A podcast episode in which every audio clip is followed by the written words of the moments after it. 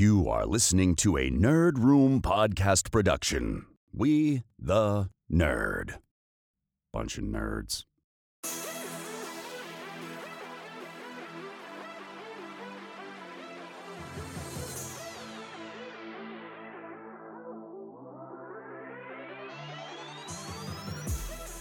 Everyone, and welcome to the Nerd Room. We talk all things Star Wars, Marvel, DC, and beyond. This episode number 317, we're discussing Stranger Things Season 4, Thor Love and Thunder, Ta-Nehisi Coates Superman, and the secrets of Dumbledore. I'm one of your host, Tim. And I'm Carlos. And Carlos, welcome back, my dude. After a very short podcast last week, a little bit of an experiment, we're going to continue with that Odyssey into the Nerd Room and that experimentation around the format this week.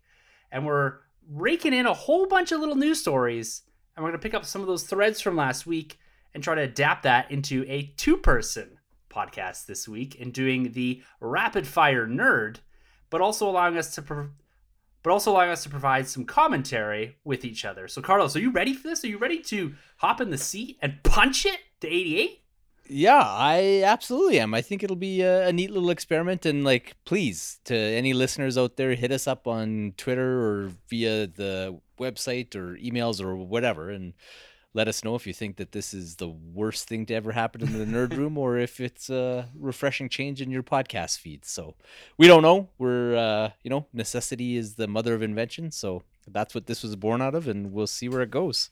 Well put, man. I think that when I look back on last week's episode, I had a lot of fun putting it together, and we got some relatively good feedback on it about the pace of it and what we're able to cover. And we just want to continue to experiment here. So, like Carlos said, bear with us over the next couple of weeks as we try to feel our way through this changing podcast environment, the evolution of the medium, and how we can always be improving. That's something that we're always looking at here in the Nerd Room is how can we change and adapt, and we don't want to become stale or circular. And this might be an avenue and like Carlos said, it might not be. So, what we're going to do this week is we're going to take a very similar theme to last week in the pace of things when it comes to This Week in Nerd.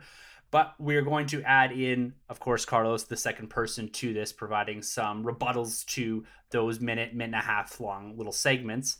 And the other interesting thing about this is Carlos and I have each chosen about five stories. We have not told each other about those stories or what we're specifically talking about. And so the rebuttal or the conversation is going to be pretty raw for the other person, and lots of uh, lots of change, a little bit of a dynamic shift in here, and I'm looking forward to it. But I don't want to waste any more time, Carlos. Let's let's just jump straight into it with this week in Nerd.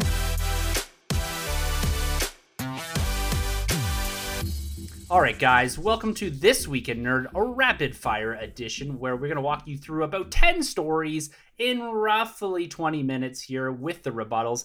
And I'm going to kick this one off. So here we go. Topic number one Stranger Things Season 4 trailer. Netflix debuted the trailer for the first part of Stranger Things Season 4 that is dropping on May 27th alongside of Obi-Wan Kenobi, but there is going to be a part 2 dropping on July 1st. This looks like it's set about 6 months after the events of season 3 and the trailer really focuses on this impending war that is brewing between humans and the Upside Down. With most of the cast featured in this trailer including a living Hopper who was revealed at the end of season 3 and a now powerless 11. This season looks like it's splitting up the cast, at least in this first part, into different groups as they go on another upside down adventure in this penultimate season of the show being dubbed the beginning of the end, with season five being, of course, the end of the show. I'm very, very excited for this to hit Netflix. And although Obi Wan will take priority, Stranger Things season four premiere will also be a May 27th day one watch for me.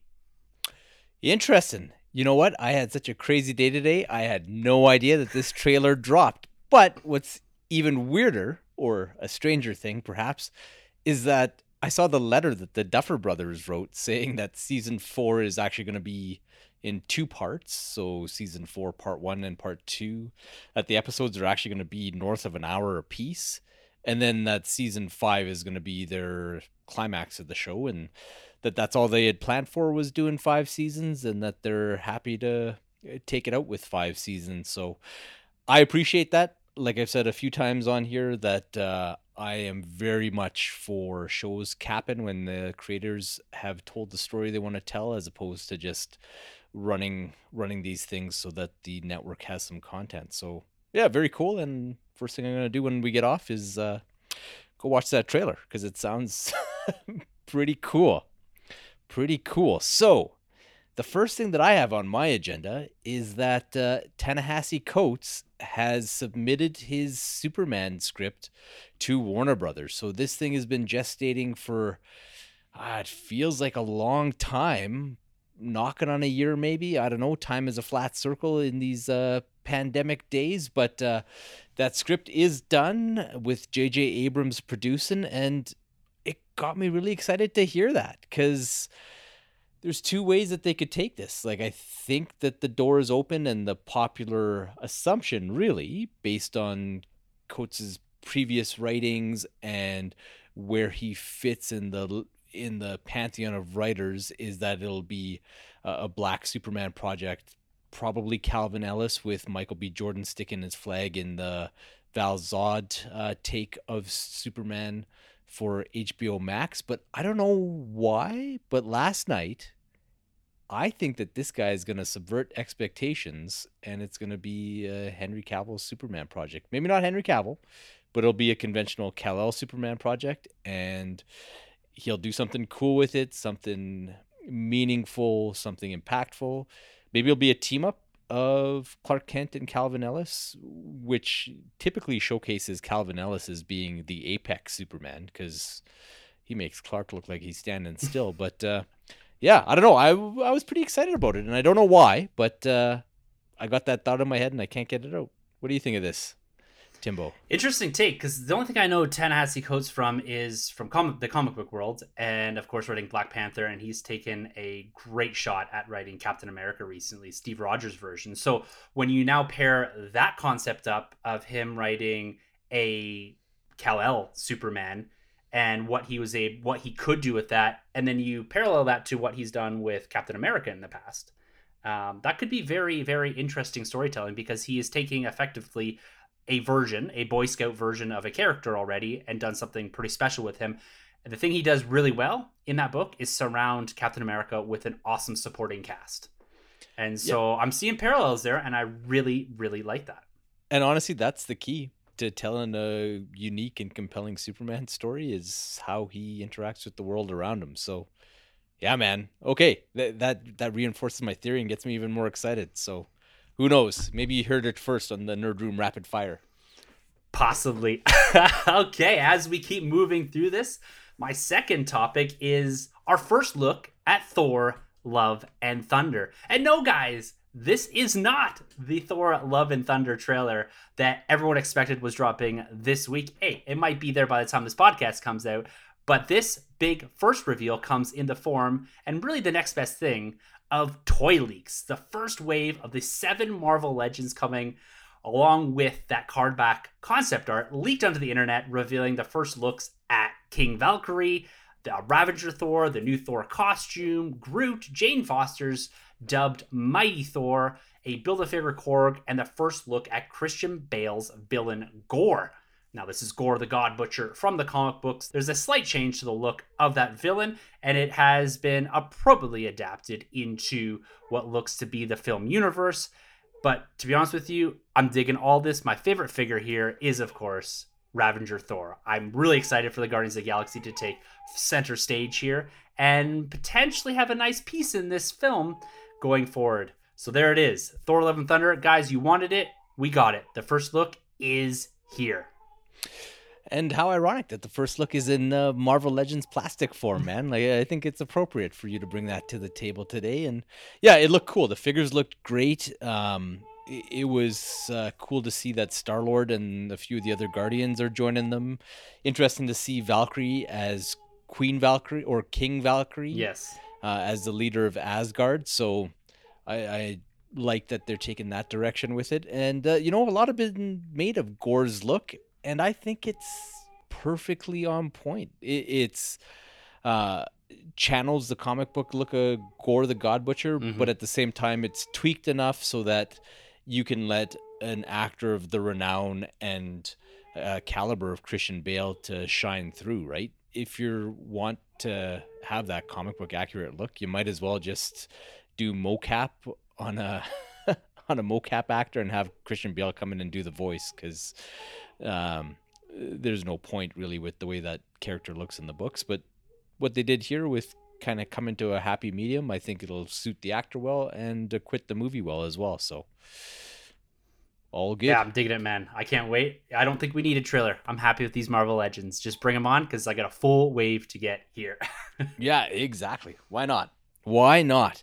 And keeping on that God theme, Jeff Conway, a writer for Forbes, mentioned that uh, he was doing an interview with one Gal Gadot, and when they fired up their early morning Zoom call, she uh, adjusted the camera to reveal that Patty Jenkins was sitting there beside her, which I'm going to suggest, unless uh, our gal Gal is going to be in the Rogue Squadron movie, uh, that she's probably looking at working on Wonder Woman 3 or uh, getting some headway on that Cleopatra project. But either way, I'm pretty exciting. I, th- I think Cleopatra will be a neat throwback to the epics of the 60s and 70s. And if it's Wonder Woman 3, you're not going to hear any complaints from me. So it's exciting to hear them getting a jump on this thing. And uh, let's see what these ladies have to bring us. Yeah, and with Patty Jenkins potentially freeing up some time not doing this Rogue Squadron movie, it seems fitting to head back to that Wonder Woman or even the Cleopatra. But working with Gal seems to be a real high point in her career, and they collaborate so well together. I think giving the agency to Gal Gadot to push on this Wonder Woman franchise and also giving Patty Jenkins the free reign to tell the stories that she wants to tell. I think it's a it's a great power duo and I'm here all day for more of them two together. And hey, if Patty Jenkins is doing the Rogue Squadron movie now and Gal's in it, I could see her in a galaxy far, far away. So bring it on. yeah, that'd be cool. That'd be cool. all right, man. Sticking with the DC universe, I almost gave away my little news bit here, but what more can be said about the movie called The Batman? It's been out for about 40 days or so and it's made about $359 million, $736 million globally. And guess what, Carlos? Guess what, everyone listening? It's coming to Crave and HBO Max next Monday, April 18th. The Batman debuts on the streaming service. So those of us that are subscribed will get to watch Batman. It's all its glory. And Carlos, he has what six, seven views behind him. I'm only at one, but I'm looking to catch up through my free or from my paid subscription, I should say of the Batman. I'm digging this 45 day release window or whatever it has been. And I cannot believe the Batman is already here. Man, uh, spoiler for uh, our weekend nerd, but I was going to talk about uh, sauntering down to my local theater and catching it one last time uh, on the big screen, which I did on Saturday, and I thoroughly enjoyed it then. And uh, funny story is, got super hungry but I didn't want to leave because I was like, there's no part that I don't like. And I just sat there and stayed hungry despite it being my seventh time watching it. So, yeah, you know what? This is bittersweet for me. Of course, I love the fact that I can enjoy this movie anytime I want uh, via my Crave subscription up here in Canada. But, uh, you know, it was such an event. And with it, I kind of savored it, right? Had my multiple viewings opening weekend and then almost a viewing a week kind of thing after that and really got to bask in all things the Batman. But you know, it is cool. It just makes sense that mm-hmm. um, Warner Brothers is using this as now it's more valuable to them on HBO Max than it is in theaters. Theater space is already tight. Like it was hard to find showtimes for even stuff like Sonic that was brand new because there's so many movies out right now. So uh, with Warner Brothers themselves bringing out Secrets of Dumbledore, it really makes sense. So sad that my uh, little cheap getaway is being taken away from me, but at the same time, you know what? Uh, I am glad that you'll get to catch up and bask in the glory of the Batman once again, man. Yes. And yes. Uh, staying on the theme of theaters and Warner Brothers, uh, Warner Brothers is releasing the third installment of their Fantastic Beasts uh, series this week, and uh, The Secrets of Dumbledore is going to be hitting theaters with uh, Mads Mikkelsen now playing the role of Grindelwald and starring Jude Law as Dumbledore. And uh, yeah, man, I was a big fan of the Harry Potter series. I had uh, a pretty special experience reading those books with my daughter and then watching the movies with them, uh, following them for the first time together, kind of thing. I had never seen them; she had never seen them, and so it was pretty cool. And she became uh, quite the Wizarding World fan f- for a bit. But uh, man, this Fantastic Beasts franchise it doesn't uh, light my shorts on fire with uh, Newt Scamander, Eddie Redmayne. He, uh, yeah, not the most compelling uh, hero in the series, and man, Crimes of Grindelwald, it's a grind to get through. So I don't know that my hype's really there for Secrets of Dumbledore, but uh, yeah, I I don't know. Maybe I go see it because I can't go see the Batman in the theater anymore. Maybe I wait for Crave with that 45 days. Ooh, yeah, I, that's very, very tempting. And for me, I've never gotten into these Fantastic Beasts films. It is something I, I really enjoy the Harry Potter films, and this particular franchise has never been one that caught my eye. It seemed like quite a deviation from the original Harry Potter universe in the sense that it's set well before it, I believe.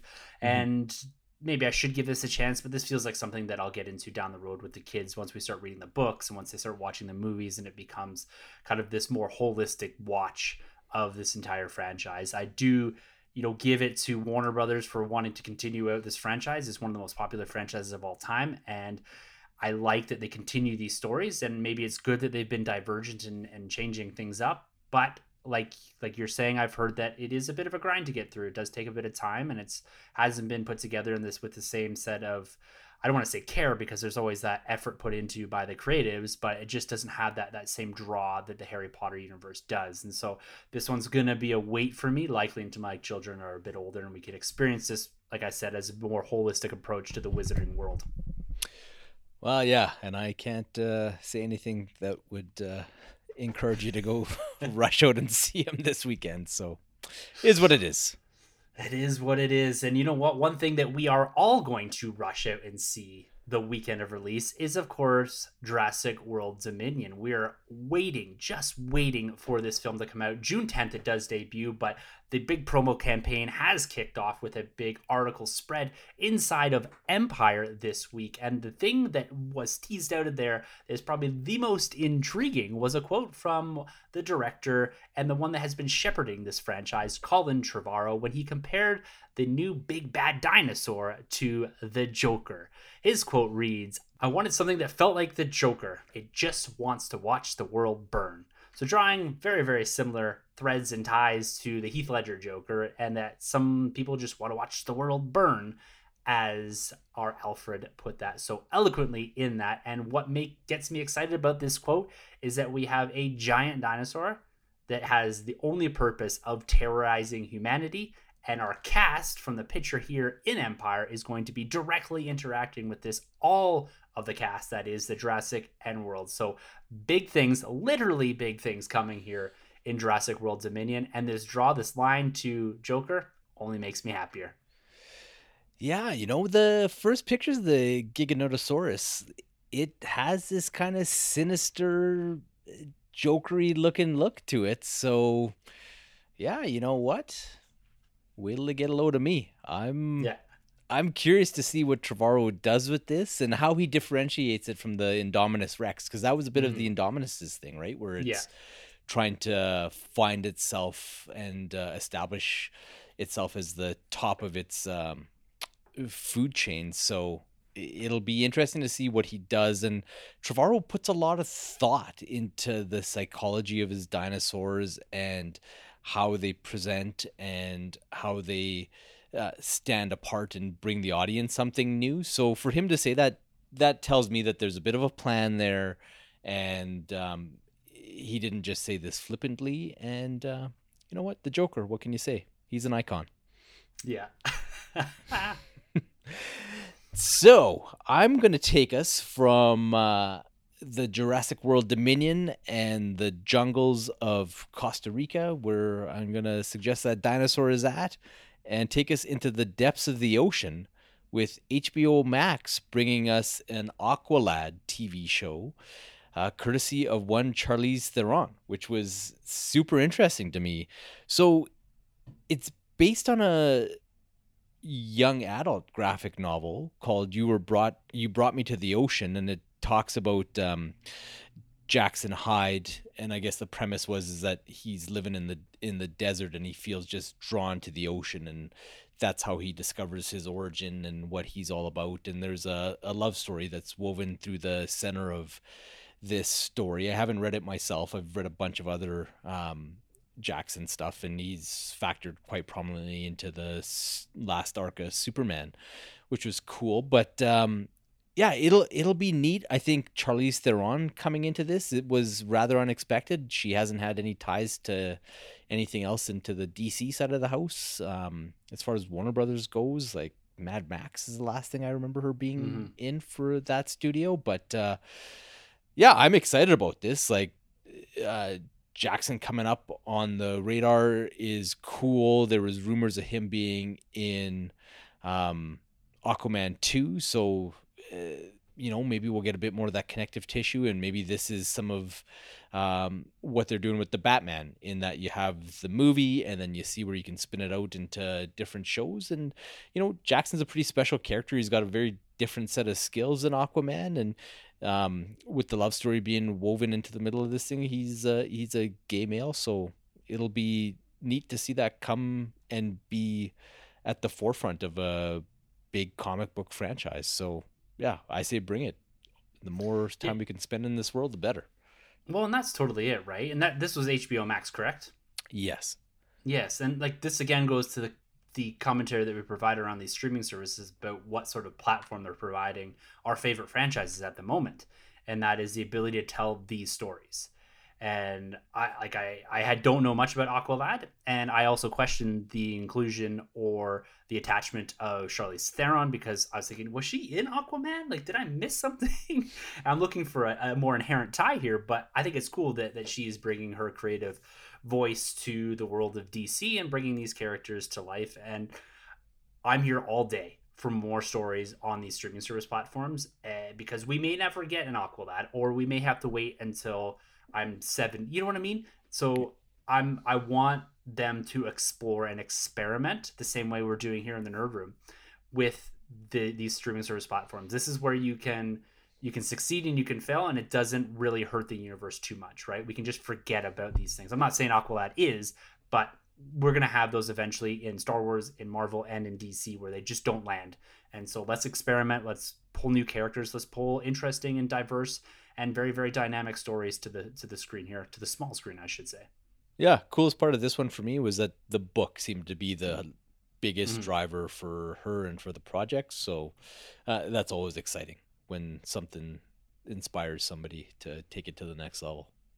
Perfect. Love it. Love it. Well, from the depths of the ocean to a galaxy far, far away, celebration is right around the corner, kicking off May 26th, running through May 28th. And today, Lucasfilm announced one of their big panels for the first day. For May 26th, we are, go- we are going to be getting the Star Wars live action creator panel that is going to kick the conference into absolute hyperdrive with all of their creatives, likely including Filoni and Favreau, and hopefully some of the creators coming out that have really provided us some of that content inside of the universe.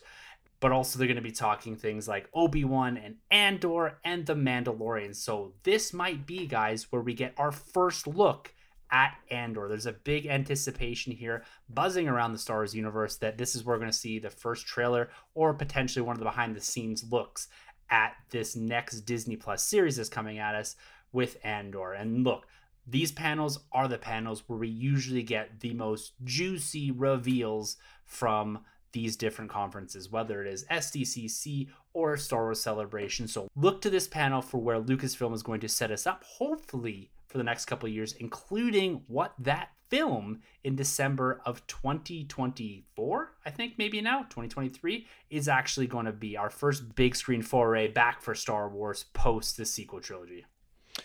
Yeah, this is exciting. It'll be interesting to see what these guys bring. I think there'll be a bit of one upsmanship, a bit of healthy competition. So mm-hmm. that'll be cool. And to see all these folks under Kathleen Kennedy's guidance, um, bringing all these different pieces of the Star Wars universe to us. I, I think they know they have to bring something pretty show stopping for Andor to get people excited. Sorry, Rick, but uh, you know I sleep right now. I sleep. So yeah, you know what? I, am all for being sold on Andor, and um, you know these are some pretty shrewd people, and I think they know where uh, opinions lie on that one, and just how high the bar is set by the Mandalorian. So yeah, man, I I say bring it. I'm excited to see what this. Uh, this panel will yield as far as reveals and uh, yeah speculation. Fingers crossed we get to see some of it too. Yeah we won't be able to do a quick hit show after that i don't think. No. But yeah sticking with the streaming services uh, bloomberg actually had an article that crossed my eyes and it talked about kind of the post at&t uh, pre-discovery um, state of the union of HBO and HBO Max, and it was a pretty insightful read. So if you can get your hands on it, it just came out uh, a couple days ago, um, April 10th, written by a fella named Lucas Shaw. But it actually talked about how they overcame some of the challenges with, you know, getting people to transition from HBO and HBO Go to HBO Max and just how clumsily they handled that. And then uh, the bold decision to do the theatrical day and date uh, bit, but just how much success that they ended up having after a bit of a rocky start and they fought through it and ended up positioning themselves really well. And you know we never hear about apple having difficulties or paramount plus or any of their other competitors amazon prime. However as it stands today hbo max is like a solid number three with some margin between number four and themselves uh, behind only disney plus and netflix. So it, it was pretty impressive and it was pretty interesting to see. And uh, part of why i wanted to bring this up is that uh, they shared some interesting numbers. So, as far as shows owned by Warner Brothers Discovery and the demand for those shows, based on something that's called demand shares from audience analytics, Warner Brothers Discovery now is second only to the Walt Disney Company for all their offerings in that media space for what the demand for their series and programming is. So Disney is number one at 19.8, so 20% of the market share, and WB Discovery is right behind them at 18, and Netflix is all the way down there at 8.2% because you know they they were late to the party with getting their own stuff um, started under their own banner. And then as far as demand for the streaming catalogs over everything owned by these companies, HBO Max is actually number three behind uh, Hulu is number one, Netflix is number two, and HBO Max Discovery is number three. So it goes to show that our perception is a bit skewed as to mm. what we attribute people wanting and you know there's a lot of speaking for the general audience in this space but disney is actually one of the lower ones. They only have 5.5% of the demand for their streaming video catalog, right? In Canada, it's a bit different for us because we get the benefit of Hulu falling under that same umbrella, yeah. uh, being number one. But um, it just goes to show that we in the fan space, we're kind of like the goldfish in the fishbowl with swimming around the castle, and that's the biggest thing in the world. But the guy who's standing outside of the fish tank knows that that castle is actually pretty small and there's a whole bunch of other things happening in the aquarium. So yeah just uh, just something interesting. I suggest anybody who wants to speak about things in that streaming space look up the article. Yeah it, it's a cool article. You had passed that on to to me and I really have loved following the progression of WB and the Discovery merger, along with the launch of HBO Max and the growth of that platform. And I think it's like you said, it's easy for us to say, "Oh, HBO Max is eh, it pales in comparison to Disney Plus," right? Because there's a lot of our eyeballs on Disney Plus specifically because of the MCU and the Star Wars shows. Mm-hmm. But there is a whole other world out there that is consuming adult oriented shows like your euphorias, right? And so this goes to show that HBO Max has nicely positioned themselves as a healthy alternative to the Netflixes, to the Disney Pluses, and got themselves on a level that is relatively comparable in a very short amount of time. And this goes to a lot of their creator driven stuff and taking risks on different storytelling avenues and different creators. And so I give a huge applause to what they're doing over there. And it really is us that wins in all this, right? We get such a diverse set of content from all of these streamers. And now to have HBO Max running shoulder to shoulder, I don't care which one's first. I just want them producing good content that I can consume on a near weekly basis. Yeah, man. And it's cheap entertainment, right? Yeah. you you can have a subscription to one of these things for less than the price of two or three comic books. Like it's yep. yeah. We're spoiled. We're spoiled which makes it uh, all the sadder when we complain about stuff. You know what? That's it for me but i wanted to add as i was uh, doing our news bits uh, it looks like patty jenkins stepped back from directing cleopatra back in december. So that means when they were doing that interview there's only one other project. If it's not gal and rogue squadron that they were it's, working on that day. So it's Wonder Woman 3, guys. I like that. Look at that. Rapid fire nerd and we're self-correcting as we go. I know, man. That's uh that's impressive. Don't say that we don't go the extra mile for you there, dear listeners. It's all for well, you. That's it.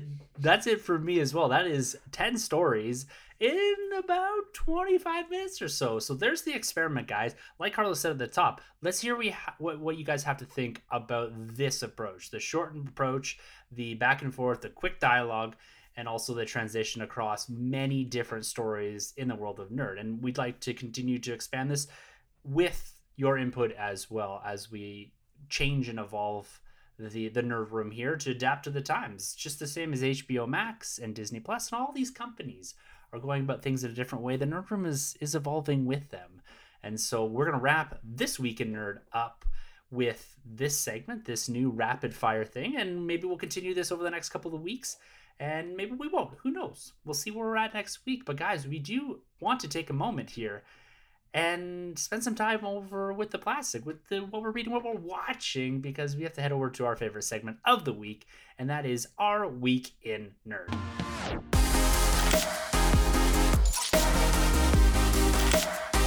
And welcome back, everyone, to our Week in Nerd. This is our weekly segment where we like to discuss what we are reading, what we're watching, but mostly what we're picking up in the toy space. All that plastic anxiety that is filling us up here, and how we've relieved it over this past week. So, Carlos, man, I've had a, a chaotic last few weeks of my life, and I haven't had much chance to actually go on the hunt, but I have been severely and I say severe in a relative sense, decreasing the amount of stuff I have in my nerd room. I've been selling a lot of stuff.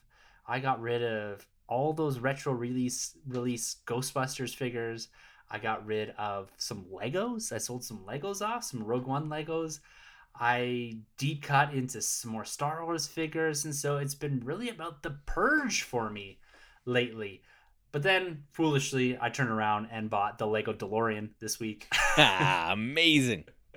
Because I looked at it at the Lego store and I said to my wife, I need to have this. And she says, I think you need to have this. So after a nice high five in the Lego store, we went and picked up that nice DeLorean. It's to be a minute before I can actually build it.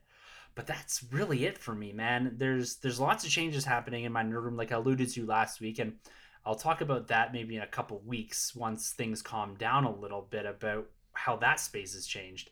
But like I said last week too, the collecting doesn't stop even though the nerd room is changing just a little bit here. So that's all for me. It was a very very light week and literally shedding things off, but also still bringing them just a little bit in. well, that's cool, man. And that DeLorean is such an impressive piece. So that's it's uh, huge actually. It's way bigger than than it, I was in my mind. I saw this as a small like laptop size thing. It's like to scale probably with like the Ecto One and the Batmobile and all that. Yeah, no, that's that's impressive, and and even the little trailer that Lego put together for that yeah. thing is super cool. So yeah, if you haven't seen that, go check that out. They did a great job of it. But yeah, man, congrats. That's a that's a sweet piece, and you know what? That's what it's all about. Moving out some things that you don't love, like the Lego Rogue One uh, mm-hmm. pieces and bringing in something super sweet and show stopping like the DeLorean. So yeah, The best part about that Lego sale too was it went to a dude that was super happy to have him. A younger guy shows up at my door and he says, "Well, what are you getting rid of all your Lego?" And I said, "No, no, I'm just like getting rid of different parts of the franchise. I'm sticking to the OT. I'm trying to get rid of a few things, a bit of clutter." And he says, "Oh man," he says, "I've been hunting down all the Rogue One sets." He said, "I sold most of my other Lego, just kept the Star Wars, and I've needed these Rogue One sets." And he was just so happy to get the minifigs specifically and get these. They're built sets, right? They're not in box. But he's just so happy. So I thought to myself, you know, as I'm bringing up the stairs, I'm thinking, am I gonna regret this someday? And then as soon as this guy showed up and like we had a good chat about Lego on that, and I was like, no, not don't regret this at all. That's very cool. So, what were the Lego sets then? It was Krennic shuttle I sold. Uh, So Okay. the black shuttle. It was always kind of boxy looking thing, and the Tie Striker. So it was the really aerodynamic looking Tie Fighter. Had the wings that are very long and pointed forward. Um, you, they're on the poster, and I you see them a little bit in the movie. They had some good, cool minifigs like your K2SO and a Krennic and some Death Troopers, but I was willing to sacrifice those. Uh, I talked to our buddy Carlos uh, of Tumbling Saber, and I got him to give me some insight into what I should sell them for. Do I need to give the minifigs? And he said, "Yeah, you, you got to give the minifigs, or no one's going to buy them." No, well, that's cool, man, and I'm glad they. It's always nice when stuff goes to a good home like that. Mm-hmm. I know I, I sold some stuff on eBay, and uh, I had, like the guys sending me pictures of his collection and the items in the collection was eh, that's what made the sale worth it, type of thing. And Yeah, you knew that something that you loved once was uh, was still being loved by someone else. Ah, for me, it was uh, you know, it, it was about that last viewing of the Batman that I touched on, uh, and then in that HBO Max space that we uh, talked about, I finally got around to watching DMZ from Mm. Ava DuVernay and starring Rosario Dawson and yeah, you know, the there hadn't been a ton of buzz about it. There was a few uh, assessments from a couple of mutuals that wasn't super hot, but I was like, ah, you know what, I'll try it out. And I was blown away. I absolutely Okay. fell in love with this show. Like, it is vastly different than the comic book. So if you're going in thinking that you're going to get the books, it is not that. But um, you know, it's one of those things where they took a concept, in this case, a demilitarized zone between what was. Um, uh, there was a second American Civil War, and so now there's the United States of America and the Free States of America, and Manhattan is a demilitarized zone um, that uh, is populated by the people that were left behind, kind of thing. But the story is really just focused on one lady in her quest to find her son again after they're separated during an, eva- an evacuation.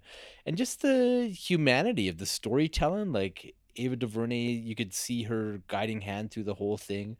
And it was really about uh, the different communities that stayed behind and uh, how they carved out little pieces for themselves. And I loved it. And it was one of those shows, like, I'm not a binge guy, but I ended up crushing it and it's only four episodes long over the course of a weekend which is usually not something that i can uh, devote time to but every time i found myself with an hour to spare i dove into this thing and i thought it was interesting it's a bunch of characters and a bunch of types of stories that you never see and uh, yeah i i loved it so i definitely recommend checking it out uh, if that sounds like something to be up your alley and it's a pretty low commitment and I, I really really really hope that we see something else um, in this space and DMZ is something that obviously you know you you told a completely different story than the one in the comic book so just pick a different set of people and honestly if I have a complaint about this show it, that it's too short it it was Oh, is it ep- already done? Like, is it a limited series? yeah four episode limited series Oh wow!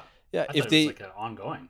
no, like if I have a complaint, I would have liked it to have been six and added one more episode somewhere in there, just kind of fleshing out the dynamic and the uh, state of the union, so to speak, for what the world um, looks like now uh, outside of the DMZ. And I think if you add just a, a sixth episode, it would also give it a bit more room to breathe. Um, they kind of had to construct it so that she has a bunch of pre-existing connections to a few to a lot of the characters in Okay.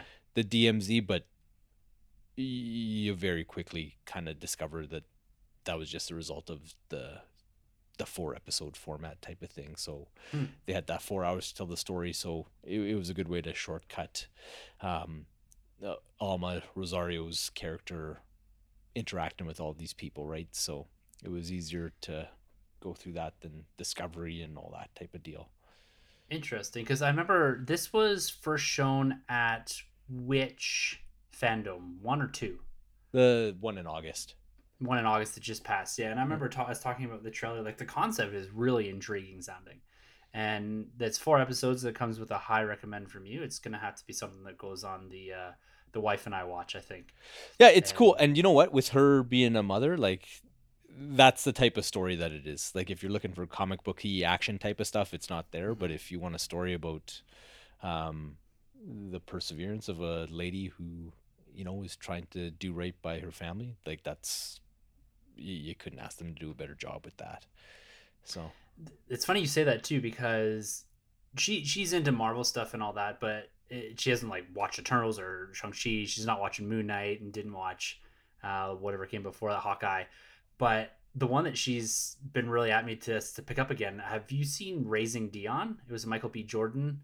Uh, I th- he was in it, and I can't remember. I think he's part of the creative team. It's on Netflix, I think, and it's about a young kid and kind of this superhero kind of piece to it, and like there's a mother trying to raise a superhero kid. It's really good. Okay, cool. Yeah, I remember hearing about it, but then, uh, you know, there's so many things that you hear about it, and then it's two years before it comes out, so you you wait for that advertising cycle to Yeah. kick in. But yeah, I, I had no idea that it was out.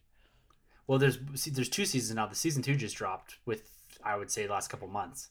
Okay. and like we're always flicking through and just like oh we gotta and i have to be kind of in the right mindset i was like i want to focus on because we're gonna get right through this thing but a friend of mine recommended it and he said you like superhero stuff and he's like i really dug this because of some of the content and the characters and both him and i are big michael b fans and he I, i'm almost certain he's part of the creative team in and behind it too as he's kind of walked that path a bit more and he's doing creed 3 now too michael b so um, he, he's a bit of a force, and they definitely delivered at least for both of us for Raising Dion for season one. So season two is up there too. So that kind of puts a couple of these shows out there for you guys to to plug into if you're looking for a little bit of extra content on top of your Moon Knights before Stranger Things and Star Wars comes out. Well, very cool. Yeah, no, I uh, I just finished Mindhunter, so I need uh, I need a change of gears from depraved serial killers that exist in the real world. So raising Dion sounds like just the tonic.